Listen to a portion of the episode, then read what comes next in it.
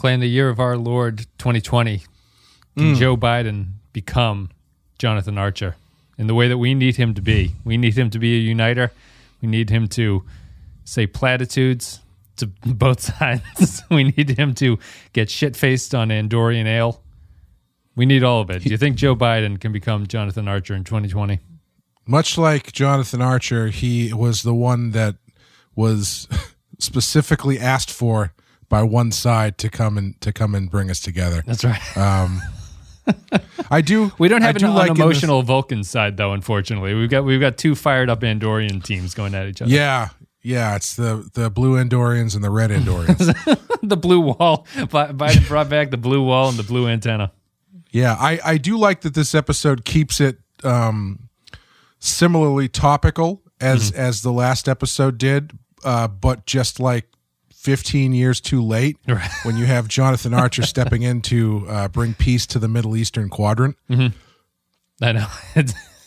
This is a timeless episode, I guess. We're going to be talking about ceasefire. people are always fighting about stuff, you know. right. What side of the bread you put your butter on? It's a tale as old as time. the uh, uh never mind. I was I was thinking something else about how uh bread always lands butter side down, but I couldn't find a way to uh, tie that into an analogy. We'll go with it anyway. It's a slippery situation. Ceasefire It is the says episode. all it needs to say. Ceasefire is the episode that we're going to be talking about. And we're going to take a break. We're going to play a clip from the episode, and then we'll come back and break it down. Obviously, I'm here at the request of the Andorians. Shran believes he can trust me. I don't intend to prove him wrong by going down there with a Vulcan officer in tow. If you insist I bring a Vulcan along, I'll take the one I know I can trust. Ceasefire is the 15th episode of the second season. We're getting up there. That's that's surprising number to see, 15. It aired on February 12th. Only only ten more weeks until we're done with season two. First aired on February 12th, 2003. It is the third of seven in the Vulcan versus Andoria arc, which is my favorite WrestleMania runner. Written by Chris Black, directed by David Straiton. In universe date is unknown, but it's 2152 or thereabouts. well, if if you're going by wrestl- if you're going by pro wrestling rules, after the seventh episode, uh, they settle their beef and they become a tag team. So technically, that works, right? They start the federation. It is, yeah. The Federation Tag Team is my favorite. Uh, outside of the New Age Outlaws, it's my second favorite tag team. Ceasefire. In this episode, Archer is called in to mediate a territorial dispute between the Vulcans and the Andorians. It's everything you thought DS9 was going to be, Clay. It sure is. As I said, this is the third of seven of the Vulcan and Andorian episodes. Uh, honestly, I'm surprised it's only the third. I feel like we've had 10 of these episodes and they're all remarkably the same as each other. They all feel very, very similar. After the high of um, Stigma, this one feels more like a letdown. I don't think this is a good episode. I don't think it's a terrible episode, but I think it's definitely a letdown from Stigma in that um, the one thing I like about this is that I do like the early goings of humans serving as a mediator in this group of races that they've got going on. Outside of that, I just think that like um Enterprise, Enterprise is the most templatey of the Star Trek shows we've seen so far, and this one feels really templatey. It's just like you plug in the names, you got a little bit of action in there, sprinkle in some Andorians and Vulcans, uh, sprinkle in all the problems that I have with those races to this point, as defined by Enterprise, and here you go, you got ceasefire. Yeah, it's um, it's surpri- it's surprisingly similar to uh, uh, the last ones they've done, except for one notable. I only can assume pr- producer's note, which is uh, Brandon. If you're gonna bring back those fucking blue guys, can we can we have one with a rack, just like a nice a nice rack we can put on display. Brandon, I was I was reading this National Geographic. Have you ever heard of a blue-footed booby? I was thinking, I was thinking, Oh my god. Oh my god. Could you imagine? That's pretty much it. They brought back uh, Suzie Plakson, who's like six foot seven, full of woman, and they put uh, some blue paint on her and unbuttoned her top two buttons on her blouse and said, "You are going to be the villain of this episode." And she said, "Okay." Is she has she been in other uh, episodes? She was in TNG. She's um, most well known as K'Ehleyr, who's Worf's mother of Alexander in TNG for a couple. Oh, no kidding. Okay. And she's also has another couple roles in other Star Treks that I can't name off the top. She's in the Schizoid Man episode, um, I think. Mm-hmm. Um, But she's a returning Star Trek actress. Um, I mean, we can, you know, it's typical Enterprise. The the resolution here, where uh, Shran is like, "How am I supposed to believe what's true?" And T'Pol goes, "Did you ever think that maybe someone on your side wasn't on your side?" And he goes, "They betrayed me." And it's it's just so quick of a resolution and so stupid. You know, there's no evidence that Shran is given to this is the, like Tarah. I think her name is Tarah or Tarah or something. Is the betrayer? He just he just kind of buys into it, and that, that's really jumping to the end of things. But my um, I'll, I'll ask you this question. The problem with the Vulcan and Andorian storyline is that the Vulcans are confusingly characterized in this series, and the hmm. Andorians are not characterized in this series. So when you combine them, there's no real there's no real ground where you can stand where you understand anything about the complexities of their arrangement besides the fact that the Vulcans are kind of dicks in this early mm-hmm. universe and it's always that way. But similarly, the Andorians where they were played as thugs early on don't really seem to have much of a characteristic at all anymore because Shran is no longer Right. the hopped up, I'm going to do whatever it takes to fight back. He's now like, we need to cause it. We need to have a ceasefire. We need to have peace between us. And I don't understand the characterization of that race anymore at this point, if that's the way it's going to be. So you have confusing Vulcans who don't make any sense, and then Andorians who are underdeveloped fighting each other. Yeah. I mean, what is this? You said the third episode, fourth episode, third? I think it's the third. it says it's the third, yeah. having little to no prior experience with the Andorians, I don't, I don't know what what they're about at all. a- After three episodes of Andorian stuff, like they just seem to be angry at the Vulcans about something. I don't know. Um, but yeah, as far as character characterization goes, I don't know anything outside of they're fighting with the Vulcans. Yeah. So it's difficult for me to really. I mean, thankfully, it's it's being this whole storyline is being carried on the back of Jeffrey Combs. It is, yeah. He, he's, He's- pulling a lot of weight in here. Yeah. Yeah, because even like the guy they got playing uh Shreve, what the hell's the Vulcan guy's name? Soval, the the worst Shrivo? Vulcan of all time, but we'll we'll get into Soval? Soval. Oh, he's yeah. terrible. He's terrible. Awful. Um, he's not really bringing any heat, and T'Pol isn't really doing anything in this episode, and so it's basically Shran and and his uh, uh, second in command there. And I don't. I, I get that they're fighting over this planet, but I don't understand why. They never really talk about that. Very, Yep. and if they did, I I must have been like staring at the floor. or Well, I guess but the Andorians got there first and terraformed it, and the Vulcans Sure. said that they were too close to Vulcan, so they chased them off of it. And I think that's Right. the entire conflict between the two of them. Yeah. Yeah, so I that doesn't tell me anything about why they're fighting each other or outside of that immediate thing. But um, that being said, I actually thought I thought this was fairly solid, but I th- I thought it was solid for the same reasons a lot of the other ones are solid, which is like it's a when you really get down to it, it's a pretty simple story that is just told really efficiently and and solidly made and it's got Jeffrey Combs in there, you know, swinging for the fence every scene he's in. Yeah.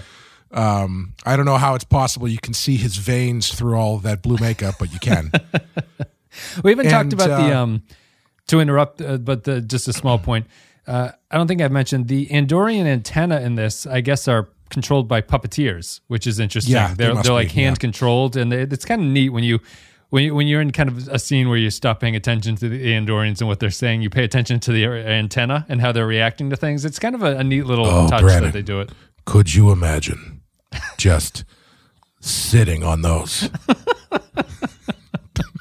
Sorry. That's pretty gross. I interrupted you though, but it's it's a nice touch where in, in you know a modern TV show, I think they'd. I don't think Discovery even has the Andorian antenna move, but you could see it easily going into like the realm of nothing CGI. nothing on their faces move yeah, nothing. It's, Discovery. it's a little, They- it's a little uh, just overdone. It's like Master Shake after he got uh, bad plastic surgery in, in South America from Aqua Teen. Um, I, I interrupted you. I, I, I don't. I, I was more or less done. I, it's it's it's the same thing. I for a diplomacy episode, I actually didn't mind it. Um, it's a little on the nose where they basically have another one of those scenes where Archer's like, "Ah, if we could just get together in some sort of I don't know Federation, Right. you know. Yeah, Eh, yeah. So it's the scene where he's talking to Phlox early on, saying Yeah, it's, it's yeah. maybe we shouldn't be out here chasing comets. Maybe we should be creating some kind of alliance. what's what's another word? Alliance? No, that's not the word I'm looking for. On the tip of my tongue, I don't know. He's like is, alliance but- is very similar to those other three alien militant species that we ran into. They were all the alliance, so we should we should go with something yeah. else. We've run we've run into enough uh, uh, civil and other other wars going on, which are between the alliance and the the empires that we know which side we should take. Yeah, um, I, I thought it was I thought it was all right. I I found it. Um, I actually thought the the action stuff didn't really seem as out of place as it usually does Yeah. um, I thought the you know shooting down the the shuttlecraft was a, was a nice plot turn, and I legitimately wasn't sure who shot them down for a while. Yeah. until they because I thought they were going to try and maybe do like a a little uh, uh, pull one over on you, but then I was like, well, no, they're not going to position the Vulcans into trying to frame the Andorians, which would probably jumpstart a galactic war. So Yeah. it's most likely just the the tall lady. I wouldn't see it outside of the Vulcans in this series, though. Really, I mean, it it would be surprising, but I could see a way that it's done. The problem is that Soval is on the shuttle, and that that Mm-hmm. seems to be the the problem with that. And I, I also I thought the stuff with Trip was great too. With Trip in the uh, in the captain's chair, I thought was awesome. Although he They, did have uh, that, he did have that episode a couple episodes ago where he was completely That's true, incompetent, yes. and, again, and now he's just got balls of steel, and he's just Yeah. like, put me right in between those sons of bitches. Yeah, he uh, he picked up he picked up uh, um, Best of Both Worlds Part One and has been reading that and Yeah. learning that since the last time. Yeah, but no, I thought that stuff was good, and I thought the to uh, again to compare it to how they handle things in Discovery, I thought positioning Enterprise in the line of fire of their two ships worked infinitely better in this than it did in Discovery, where Michael just depends on Saru to know to fly the ship Right. in between the firing line and you know all that bullshit. Um, yeah, trip trip positioning Enterprise between them like that and was was quite a statement to be made. I thought it was very effective. It feels like a Picard thing to do. You know, feels pretty Sure. Star Trekky. I think it. I think that there's the thing that I like about this episode is it does feel thematically appropriate and like it's constructed in a way where I feel this is a step in the path towards a federation type arrangement between them. So I, I felt it all it all fit together in Trip's decision to sort of put the Enterprise in danger to stop these ships from shooting each other is is good. I like Archer's approach to being the mediator and he's divorced from both of them in a way that he can get through and uh, negotiate a deal between things. Um, I like seeing the Vulcan and Andorian ships. I like the Vulcan ships. I have never talked about them, but they, Are they the Vulcan ships the ones with like the big circle? the circle? Yeah. yeah, that's a weird design. Um, the um, and I thought that all like I agree that the action is fine. It has, you know, it's like typical Enterprise action where the scene where Archer sneaks up on the sniper who's in the tower is like 30 minutes of watching Archer climb up the ladder and then punch the guy in the face and then come back down. The thing the thing I was I was chuckling about with that is, you know, you watch him shuffle around for 25 minutes.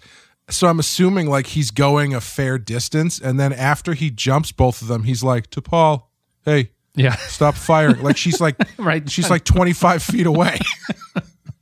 Yeah, I know. Yeah, he doesn't. And at the start of it, he's at the start of it, he's like, it's only a kilometer away. That's that's no distance whatsoever. You could like throw a rock and be halfway there. I think at that point. So it's funny that it takes them so long to get uh, quite a short distance across.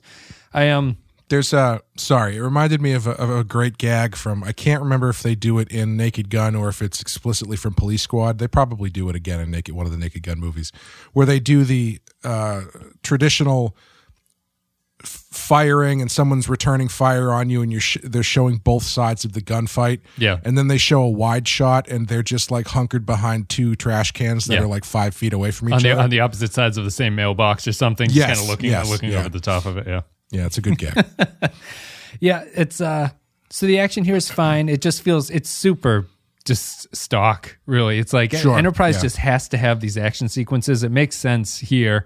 I don't even think they're bad, really, for what they are. It's just there's never anything going on during the action sequence. There's there's never a plot that Archer's like I've got to get this parcel down the road before the like the bomb explodes. There's never it's never Mm. Well- anything outside of just Archer getting he's got to bring Soval down down the road. Yeah, before the before the uh the guy the other The Andorians Andorians show up and they start the war or whatever. But I just there's no there's no character story inside Right, of that. right. The only thing that It's- happens here all moving a football. the, the thing that the thing that happens here and that I, I don't even know if it's really even important enough is that Soval and T'Pol have that talk with each other, which only serves to highlight. And I know that we, I know that I complain about the same things in Enterprise, but it's because it's such a stock templatey show where the same problems happen.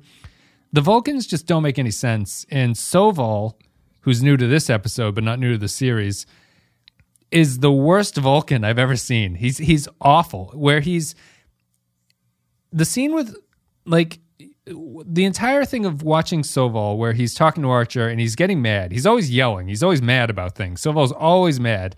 And so you're looking at him for the first half of the episode and you're going, huh, like, is he just portraying the Vulcans the way that the showrunners and writers want the Vulcans to be portrayed? And I'm just like not being given enough information to accept him as the real version of Vulcans at this point. But then when he has this conversation with T'Pol, T'Pol's like, I feel kind of happy that I'm serving on. Uh, I feel kind of prideful I'm serving on Enterprise, or whatever she says, and he says, "Ah, pride.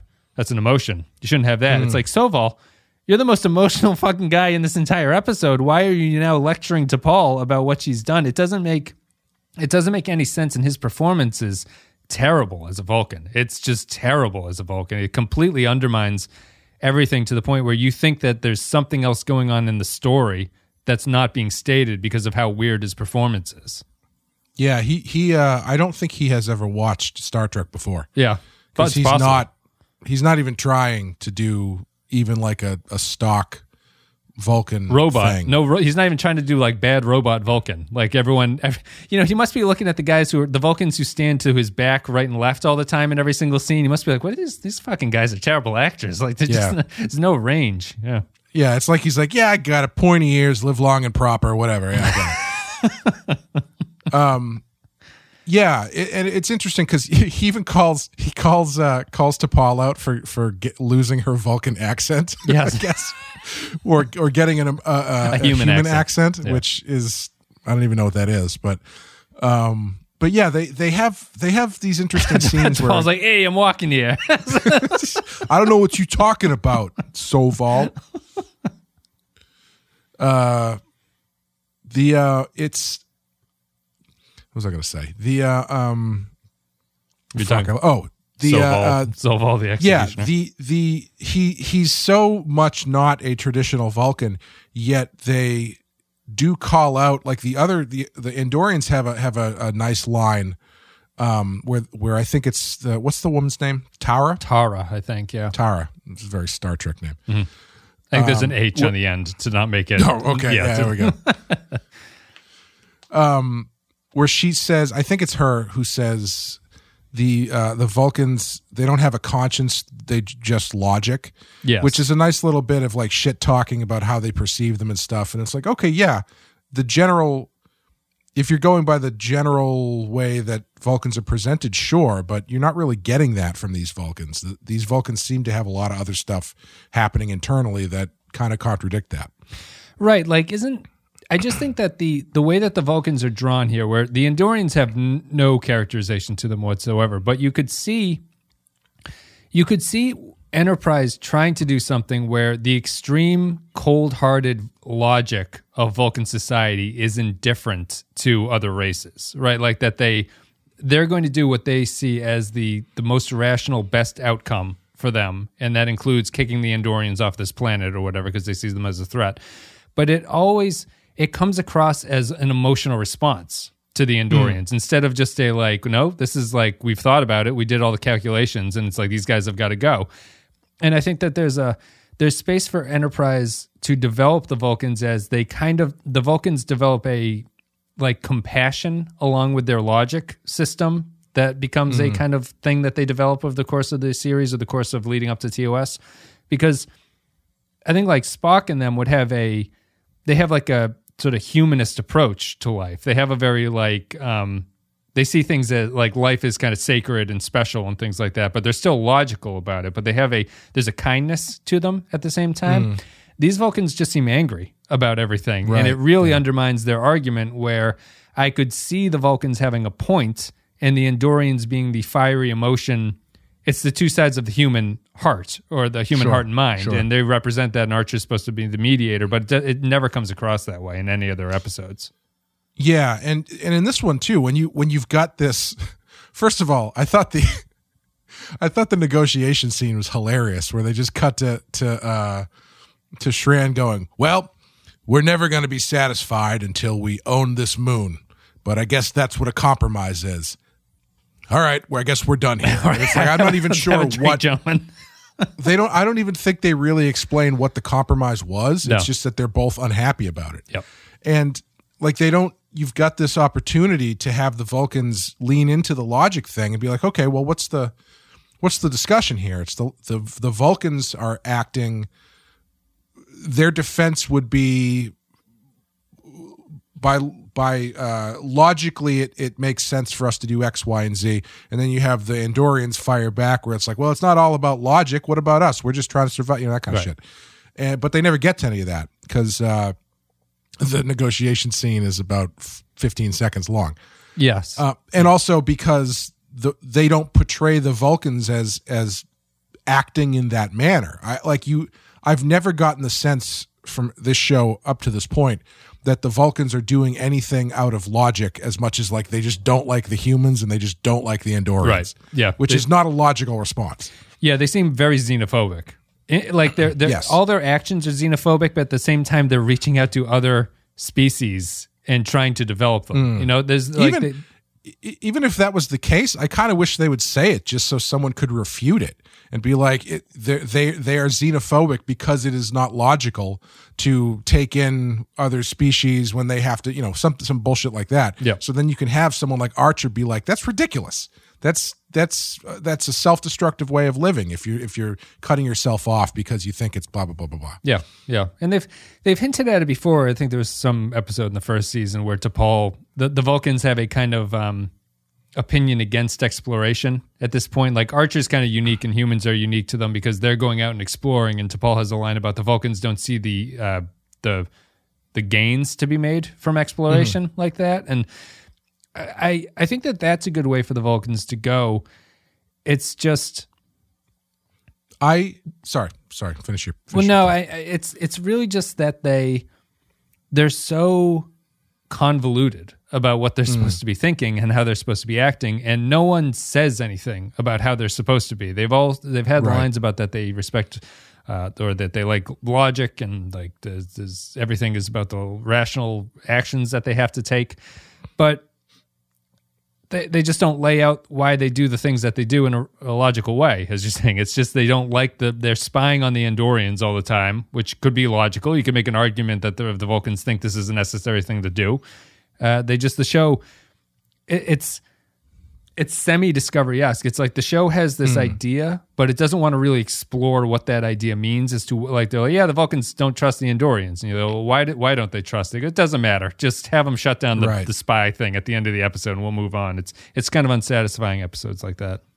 Yeah, and I also find that they have they have kind of locked themselves into this uh incongruent depiction of the Vulcans because the genesis of the show is takes uh, takes its its steps off of it what's the, the pl- what the fuck am I trying to say? The uh, The, uh, the the butter always lands on the floor. yeah, no.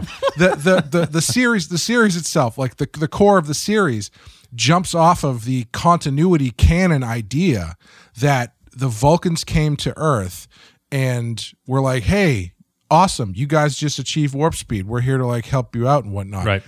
But Welcome to the club. at- at- yeah, but at every turn, the Vulcans are like fucking humans, Right. Yeah. and even T'Pol even brings it up. And she's like, "Didn't wasn't the point of us reaching out to the humans in order to help better them and blah blah blah?" And he's like, "Fucking was, I guess." you know, it, like they Yeah. there's it's they're locked into this pre this this uh genesis of the story, but the Vulcans that they're they're showing are not don't line up with any Right. of that stuff. Right. They, they've never given a good reason as to why they stick with them. And Soval doesn't seem to know what the reason is as to why you stick with the humans. And it's as I said, they're they're reaching out to help races like the humans, and they you'd you know, the ending of First Contact kind of makes sense there. It's like the Vulcans see the species that's warp capable. They go and make contact and the, the like the nice sequence at the end of First Contact is the Vulcans having a drink with Zefram Cochrane, who just hmm. starts dancing to the music. You know, it's, humans are just at that stage, and the Vulcans just just sit there and aren't sure what to do. But Cut to cut to Will Arnett in Vulcan form saying, "I we've made a huge mistake." the the Vulcans here, if they are that Will Arnett character, just you know, it seems like they're just tagging along with Archer and the Enterprise because the story of the show demands that they do. There- There's Exactly, not yeah. really a good reason why they continue to be there, and they threaten to always pull T'Pol away and stuff like that. Yeah. I do And feel that T'Pol's developing well outside of that. Yeah. Oh, I think she's great. She continues to be really good. And they can't, but they can't also. They, they're tagging along just because the show says that they have to, but they can't be flat out um, f- fellow protagonists. They have to be antagonistic in order to Right. generate drama. Yeah. But they never get into like what the source of that antagonism is. Right. So you just have these these Vulcans who are antagonistic towards everybody and not really well defined other than that, except for T'Pol. Like it like in and of itself, in and of itself, outside of the the pre existing continuity, it it it it doesn't work that badly because you've got the Vulcans who are testy with the humans and don't really approve of what they're doing and but they've got a Vulcan on the ship. So as she becomes more accustomed to the humans then she they they that that conflict between her and the other Vulcans kind of Bruce that stuff Right. is fine. Like Yeah. that in in theory that works perfectly fine. It's just that the the setup for all of it isn't really structurally sound where it, it could have been but they they just never really committed to it either way I feel I know we haven't seen it in a while, but it, it feels similar to the uh, the execution of the Temporal Cold War in that it felt like they had the Yes, idea, yes. but they weren't really sure what was going on with that idea. They just knew that like we'll start it there and we'll see what happens, and we'll probably you know we'll, we'll flesh it out as it comes along. And so what happened with the Cold War is you've had three Cold War episodes where no one knows what the Cold War is about, and it's just the Right. Daniel showing up going like yeah the Cold Yeah. War, and Archie goes oh shit, and and the Vulcans are the same thing. I'm waiting for the uh, the last Jedi episode of Enterprise where someone finally steps in and goes like, "Yeah, all that stuff, it's not it's not real." anyway, that's over. What's real is this stuff, you know, because it's it, it's it's a very it feels. I think we talked about this at the time. It has a similar feel to it where it's like one writer came in, dropped this concept and was like, "All right, see you guys," Right. just like left them to figure it out, and no one ever. They just kept putting it at the back of the list Yeah. and they they never bothered f- fleshing it out, so nobody knows what's going on. So they're kind of stuck with this sort of vague, uh, vague idea. Yeah, it's the same with the Vulcans. It it you know that they should be the the testiness and the antagonism towards each other makes sense dramatically because you need them to be at each other's necks a little bit, but they've never grounded where that comes from. Why Archer feels particularly annoyed by it, like. I understand why Archer feels bad about it because he's he brings it up constantly, but I've never you've never experienced it really. Like there's never been a scene where you're like, oh, that's why Archer's you know flipping out about this stuff, and that's why they insulted his father or whatever. And to, on T'Pol's side, it feels satisfying that she's rebelling against these Vulcans, but on some level, I feel it's just because I don't like these Vulcans, so I'd rather T'Pol hmm. not like them as well, and therefore, Right. when she comes to my side, I feel okay with it. But I'm not, I'm not really convinced that she's learned anything that I would say is substantial for herself outside of hmm. adopting human characteristics. It's not like it's not like Soval is the father figure to her that he I guess he kind of is supposed to be, but it, it, it doesn't come across that way where she's rebelling against him or anything personal like that. I, I feel like there's a lot of connections to be made. The way that that admiral we always thought would be a good semi father figure to Archer that they haven't really done, and Soval Sure. would be the version of that to T'Pol. Uh, Yeah. it's just it's just not coming together that way. Yeah, and they don't for they set her up as being more integral to this episode than she is because I I think up through the first meeting with the Andorians, she her stuff is great. Like uh even that kind of argument they have about bringing a Vulcan down and Archer has to kind of explain why she's there and what she's done and stuff like that. that stuff is nice. They set her up as a good counterpoint to Soval, but they never really follow follow that through with anything. Like I feel like they're they're missing the opportunity to have her do something that would show Soval that why he's wrong Right. about her, The positives why of humanity. yeah, or why he's wrong even about the Andorians or something. Right. But otherwise, but unfortunately, it's just all Archer uh, gratuitous ass kicking. Right. Lamely, lame, lamely telling Sean that, uh, you know, some people on your side aren't really on your side. And he goes, oh, no, no kidding. How many, um, we should be tracking things like this, but like the over under, what would you peg the over under for? Number of scenes that have ended with a Vulcan walking past T'Pol and T'Pol goes, ugh, rolls, rolls her eyes at Archer. it's, it must have happened like 50 times in the show by this point. Whenever Soval walks past, T'Pol just kind of uh, like raises her eyebrows and can't believe that that's what he said. it's like uh, it's like in any other sitcom. Anytime a character's uh, mother-in-law exits the scene, Right. they're like, "Boy, Boy, boy, boy, these guys are logical. Yeah. Festivus, what's that?" Sounds made up. I don't think there's much else to this one, really. Um, I- I like it thematically. The Andorians are just like I, I would talk about the Andorians, but there's not really a lot to say about them. Um, nice little guest appearance from um, the captain of the Andorian ship at the end that's talking to Trip is the actor who played the Keevan Vorta, who's in Rocks and Shoals, the sort of shifty Oh, no kidding. Vulcan, which is a nice callback. So you have both Weyoun and Keevan in this one. Um, but that's a, like They should have done that thing where they look at each other and they both say at the same time, "Aren't you dead?" the uh, the Andorians don't Which have much going sorry, on. Sorry, my favorite joke from uh, uh, Hot Shots Part Deux that I didn't get until years later is when uh, they're doing the send up of Apocalypse Now, and they've got Charlie Sheen going doing his inner monologue, and his inner monologue gets interrupted by Martin Sheen's inner monologue, and then they look at each other, and as they pass, they point at each other and say, "I loved you in Wall Street." it's an amazing deep cut of a joke.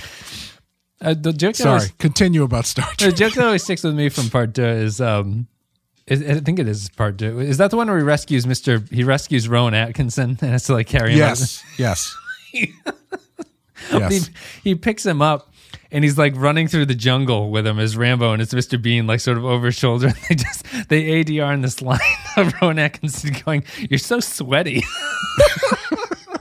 it was my just sticks with my my absolute favorite joke from that movie is when they're flying in and they've got everybody in the in the ship and he's reading Great Expectations and so he goes, "What are you reading? Great Expectations." And he says, "How is it?" And he goes, "It's not what I hoped." Great joke. The uh, Abram Zucker Zucker his has or whatever his uh, Right right before they completely lost all credibility. Right. Yeah, that's the, their last greatest hits. Um, I don't have anything. Do you have anything to say about the Andorians, or are we done? Really? Like it's I. Well, I I do. The ending scene is too short, but I do like the ending scene. I wish hmm. that I wish that the episode cut out half of the fighting and turned the ending scene into an additional five minutes, and they actually had Soval, Shran, and Archer talk to each other Yeah. because I think yeah. that would be interesting at that point, and they don't Yeah, really do it. you've built up your entire episode about that confrontation and you just never do it. Yeah. It's uh especially knowing where this has to go, right? You know they have to form the federation. It would be nice to have, if you're the showrunner of this, I imagine you go, like Chris Chris Black wrote this. You're like Chris, you got like seven minutes of scene here. Like write a great, nuanced, semi antagonistic scene between these three. Like we need to see clearly where they're all coming from, what they all see about each other, and at the same time give a glimmer of hope about how there can be unity between the three of them towards the end of this. Mm. Mm-hmm. They semi do the unity thing just by cheating drinking alcohol with each other. You know, it's like right. it- it's it's just a, a, a shortcut, really. And I, I'd much rather have a nuanced conversation between Soval and Shran where they are getting the best of each other, and Archer's there to witness it or something. It's, it just feels there's potential left on the on the table. Yeah, it's it's strange that the running theme in this show for for us is we kind of wish they would spend more time on the boring stuff Yeah, because they the, whether it's an episode where we just want to see them do whatever the job is they have to do unhindered by uh, Deus Ex Space Ice or whatever. Yep. Um, or if it's this where it's like, yeah, I would actually be interested in seeing some of the diplomatic talks between these because if especially I think the difference is in a show like this, you're a prequel, right? So lean into it. it this is one thing where I I don't give a shit where the the phase cannons came from or whatever. I don't Right. give a crap Yep. about that. But get into the if you're going to get into the politics of the creation of the federation, now's the time to do it. Yeah. No, it, it it definitely isn't. I mean, it's just you know, it, it's it's semi boring diplomacy stuff, but I think about it as in terms Doesn't have of to be. No, it doesn't have to be. I think of it just in terms of it needs to have the kind of crackle that the opening diner scene has in uh, Reservoir Dogs. Not, not that it needs to be Reservoir Dogs, the Star Trek episode, but you need to have All my favorite Andorians: Toby, Toby Wong, Toby Chu, motherfucking Charlie Chan. That that's what you want.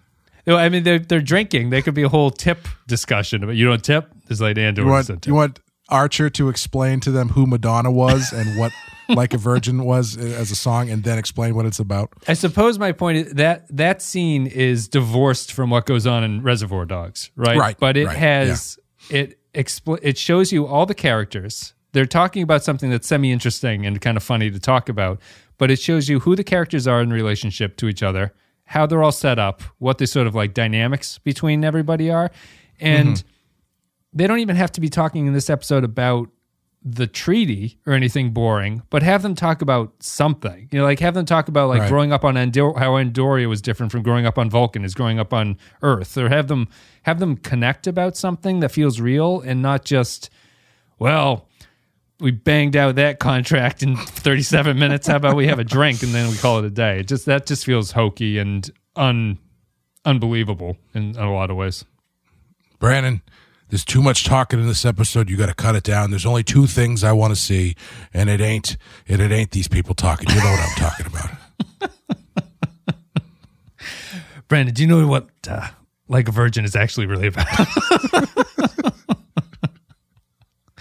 I wouldn't have thought that Archer I was just I just learned I just learned this. I have to tell somebody.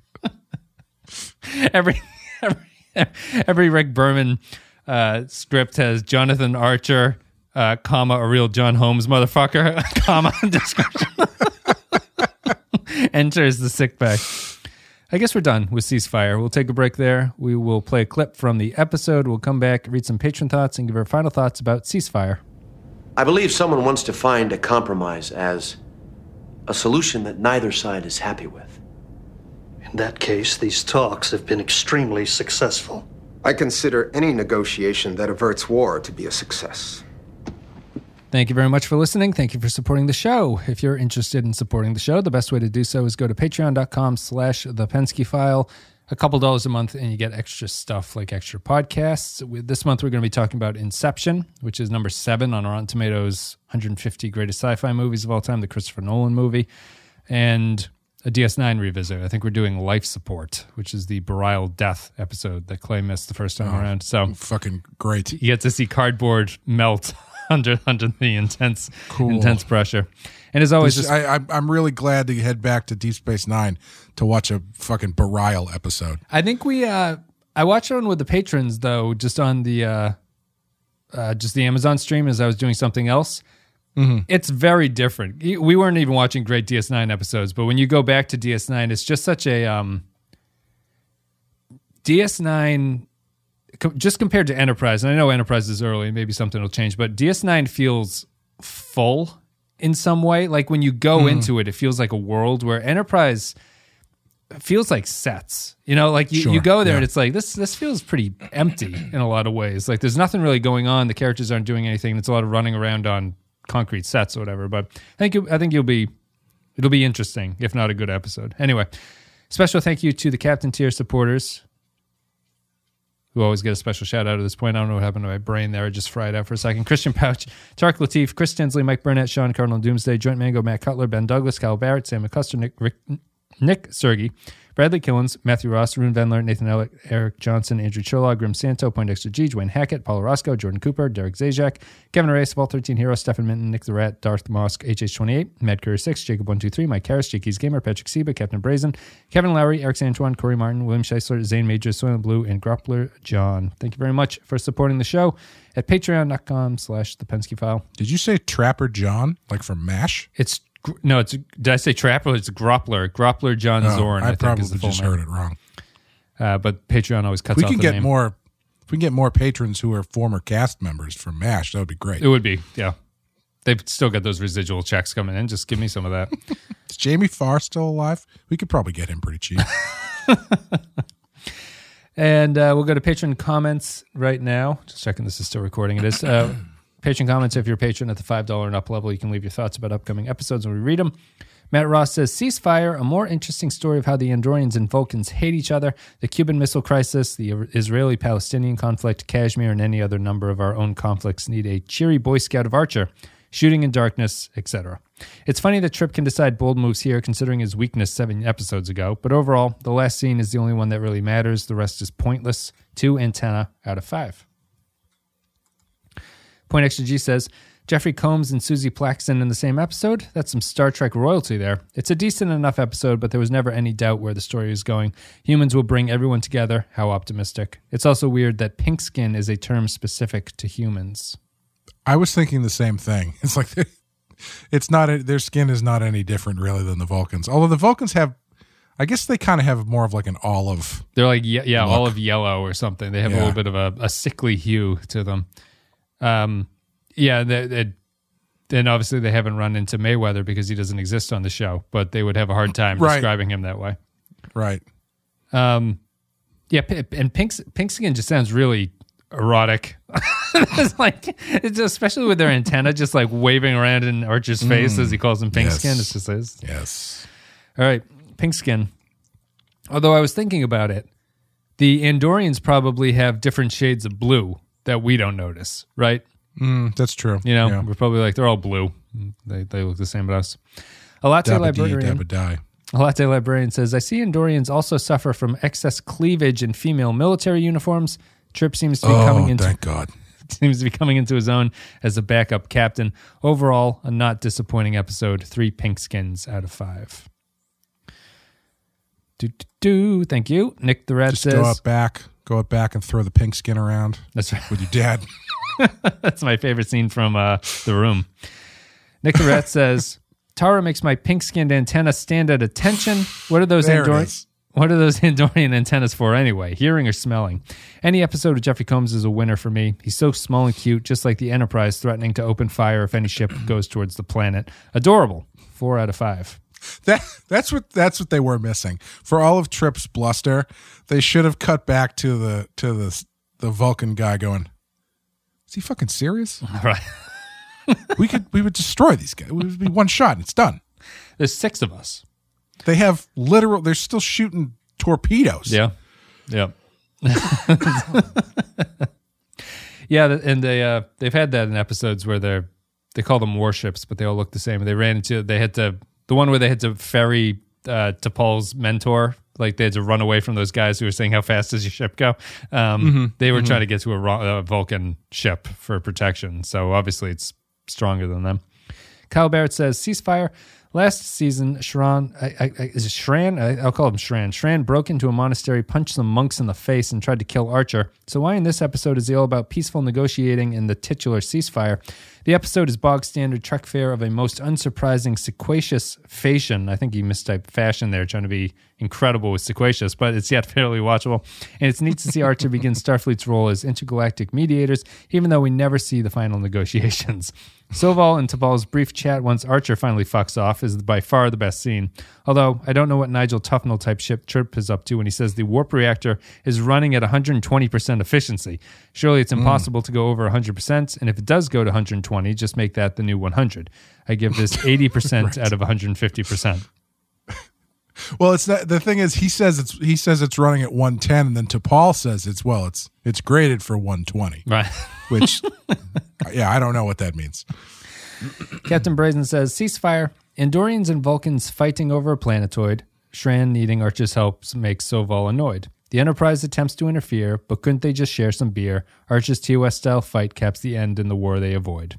I always fuck up his poems, I think. I think I just can't get I, I read them first and they're better than I'm reading them. So thank you, Captain Brazen, for the effort. I'm just fucking Do you it up. think? Do you think uh, someone? I read them like the limericks. of- I don't know if they're supposed to be limericks. There once was a man from Andor. His antenna were, were filled with candor. Uh, was someone from Discovery re- wa- listening to this show, and they were like, "What if we have the crew start doing uh, haikus at dinner?" Oh, yeah, maybe. I'll take credit for that. Or Well, yeah, Captain Brazen will will pass Yeah. along our mash residuals and give them to you at that point. yeah, Uh, he gives it a solid four. Honestly, couldn't they all just get along by making some mixed drinks, sharing hard liquor, or getting really high? Evidently not out of fives. So two fours out of five for this episode, which is just high. You guys have been high and drinking. um, I'm going to it give seems this. it seems like it swings. A lot of these last few have swung high or low f- for people. It's either like a four or a two. Oh, really? Yeah, I, I I haven't noticed or I can't remember, but I do remember schisms recently. This one's. I'm surprised this one has a schism like that. Um, I'm going to give it a two. I think, and Yeah, you know, it's it's not bad. It's just it's really undone by the fact that the Vulcans Andorians don't have characterization to them. And at that point it's just kind of a bog standard archer running through the city shooting phasers at people and there's nothing else going on with it. If if that last scene had been great, it's a 3, you know? It and it it doesn't have any of that. So I'm going to give it a 2. I think I am. I think I'm going to give it a three, uh, because I I do think that that stuff aside, it still works fairly well for the story that they are telling. Um, just as just from like a beat by beat standpoint, I thought it worked pretty well, and I found it for an episode that was about diplomacy. I, I wasn't falling asleep. Yeah. Yeah, I think it could be better. I think they left a lot of good stuff on the table, as this show is wont to do. But uh, I think it's still it's right in the pocket of an, ep- an Enterprise episode, which is it's the story is simple and the execution is fine. Yeah. Yeah. So No, I know. It's um that definitely is enterprise to this point. It's I don't really have anything else to add on to that. It's uh Would you would you say that you feel at the same time I don't I don't feel um and you can be honest, I suppose, just because I think it's more interesting. But like for once in my life, I, I don't I don't feel trepidation booting up an Enterprise episode. You know, I'm not like it, Discovery feels like more work to me than Enterprise to watch it. Like when I when I when I put on Discovery, I'm never really happy that I have to sit down for 55 minutes and watch Discovery. Enterprise isn't at that point for me yet. Um, some of the episodes haven't been good, but I I always feel like I always feel like there's a there's a possibility that they'll do something, even though it's been we've we've hit you know 45 episodes now where I haven't really seen a tremendous amount of potential come out of it. Uh, but it always it's it's not it's not killing me yet. So I don't know how you feel about it. I am the same, but I think on the opposite side of that pendulum swing where I b- throwing on Discovery, I am interested on a level of like, well, let's see what happens this time. Let's see where this guy ends up going. Whereas Enterprise Has no surprises. I kind of, yeah, I kind of un- I more or less know what I'm going to get, Yeah. and uh, I don't necessarily find that to be a plus. No, that makes sense. Suppose some people, some people, I'm sure it is, but I, as through a first watch through, looking at it from a critical standpoint, it's not really, it's not really making my Andorian yeah, antenna. the, the antenna is wild here. flaccid here. Would you uh, would you still say Dear Doctor is the best episode so far, or something? come think along- so. Yeah, Yeah, probably. Yeah. Um, the only other fours I think are, I think uh, maybe you gave a couple four, but the um, I gave. uh Dead Stop was one with the, the they find that station that's repairing the ship, and they and Mayweather Mm-hmm. gets captured and turned into a computer. Uh, We liked that one, and then there was one other one. The Stigma was a four as well. Yes, yes. Yeah. So I mean, those are fine. I don't think there's anything wrong. I, I would probably have, still have Dear Doctor, and then Stigma might be my second favorite episode. Have so we far. have we not gone higher than a four at at all? You have. You gave Dear Doctor a five. Okay, all right, Yeah.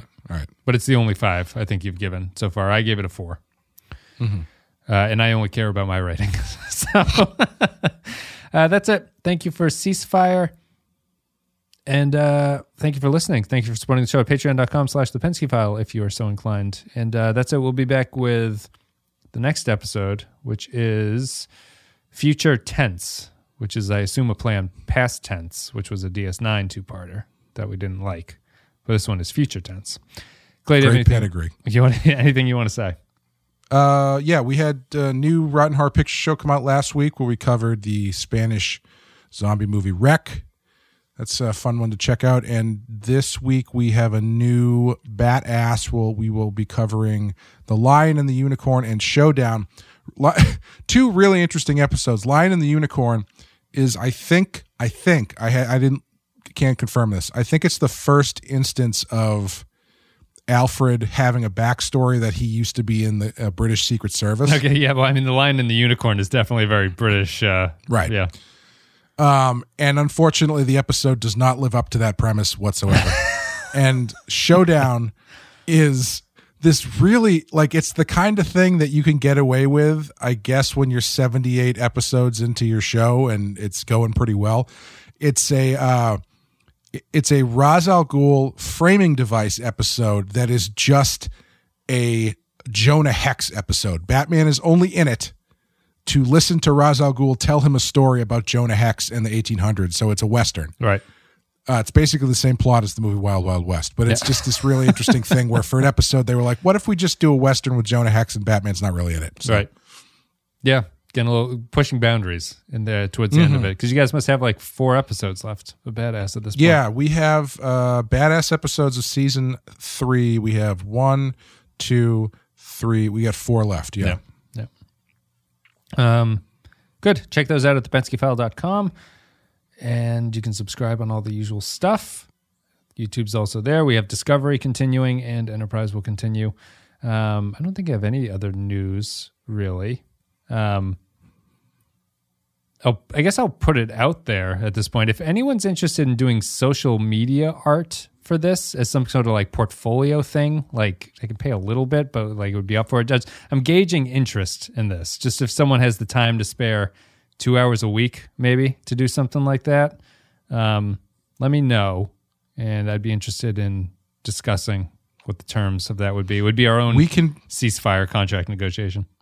We can pay you in the most valuable currency an up and coming artist could ever want. exposure. exposure. We have I have tremendous exposure. I would like to expose myself to you as well if you want to take this job. Um, but yeah, if anyone's interested in doing that, if you are trying to build a portfolio or something or whatever, or you want to just like uh, do it to hone your own artistic skill at making images and things, let me know. No pressure. I'll continue to do a shitty job myself if no one else wants to do it for me. So that's it. we'll be back with Future Tense is the next episode of Enterprise. Discovery continues. Everything's on thepenskyfile.com. And that's it. See you later.